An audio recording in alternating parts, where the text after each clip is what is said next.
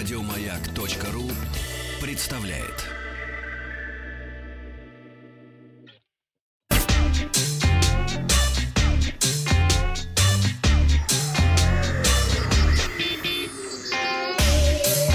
Страна транзистория.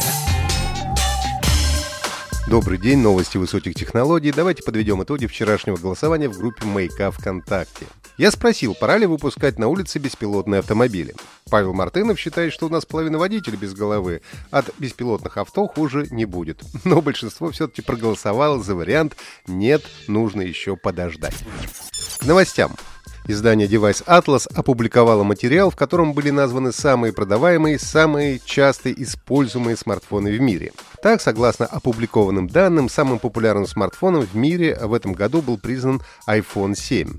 В то же время, судя по интернет-трафику, во втором квартале текущего года самым используемым устройством также стал iPhone 7. Что касается самых продаваемых смартфонов в этом году, то ими стали модели iPhone 11 и 10R. Отмечается, что среди самых популярных смартфонов в мире также числятся и другие модели айфонов, в числе которых iPhone 8, 6 и 10. Помимо Apple, популярным брендом смартфонов стал Samsung. Компания Google официально заявила о старте продаж новых наушников Google Pixel Buds второго поколения. Ценник на новое устройство от Google начинается от 180 долларов в официальном магазине компании. Наушники уже успели побывать в руках многих журналистов и получили свои оценки. В основном устройство хвалят за удобство и качественный звук. Из минусов стоит выделить слабые басы и не очень качественную звукоизоляцию. Наушники были официально представлены еще в октябре прошлого года, однако по никому неизвестным причинам Google отложила старт продаж до конца апреля этого года. Также компания выпустила приложение Pixel Buds в магазине Play Store. Программа позволяет настраивать новый Pixel Buds и управлять различными функциями, а также позволяет отслеживать состояние батареи. Роспотребнадзор сообщил об основных схемах обмана, связанных с распространением инфекции коронавируса и введением ограничений передвижения. Наиболее популярным видом мошенничества во время пандемии COVID-19 является продажа несуществующих товаров, а также оказание вымышленных услуг. Аферисты могут предлагать приобрести приборы для очистки воздуха, которые способны уничтожать вирус, или защитные маски, оснащенные отсеивающими фильтрами. А некоторые торгуют так называемыми лекарствами от коронавирусной инфекции.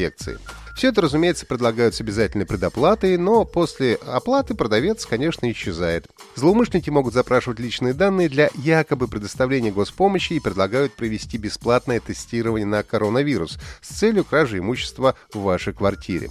Также среди способов обмана отмечается продажа поддельных пропусков, рассылка сообщений о недействительных штрафах за нарушение режима самоизоляции, ну и кроме того мошенники подделывают сайты разных организаций, таких как ВОЗ или Минздрав, для распространения вредоносного программного обеспечения и кражи личных данных. Пожалуйста, будьте бдительны. Сегодня спрошу в нашей группе ВКонтакте, сталкивались ли вы последнее время с мошенниками в интернете. В Steam началась раздача Total War Shogun 2, одной из лучших частей известной стратегической франшизы. Издание включает в себя полную версию оригинальной игры, но, к сожалению, в него не входят какие-либо дополнения. Закончится предложение 1 мая. До этого срока стоит обзавестись своей бесплатной копией игры. Для этого нужно просто иметь учетную запись в Steam. Подведем итоги вчерашнего конкурса. Я вам представил музыкальный фрагмент и спросил, как называется игра, которую разработал советский программист Алексей Пажетнов. Первый правильный ответ пришел из Москвы с телефона, оканчивающегося на 5007, а наиболее полный ответ мы получили из Санкт-Петербурга. Коробушка использовалась в качестве фоновой мелодии, а также как фоновая мелодия на титульном экране компьютерной игры Tetris на Game Boy, NES, Brick Game и некоторых PC-версиях.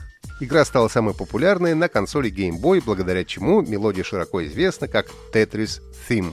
Действительно, игра называется Tetris. Полный правильный ответ. Поздравляю. Ну и сегодня задание будет посложнее. Я думаю, что Маргарита Митрофанова могла бы с легкостью ответить на этот вопрос. Сейчас узнаем, сможете ли вы. Послушайте вот этот музыкальный отрывок.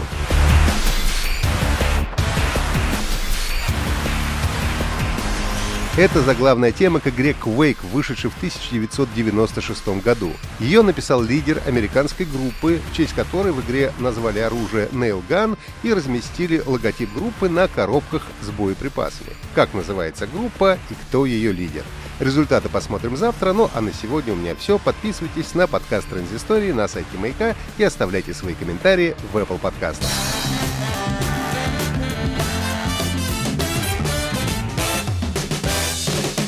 Бахтанг, Махарадзе и Павел Картаев.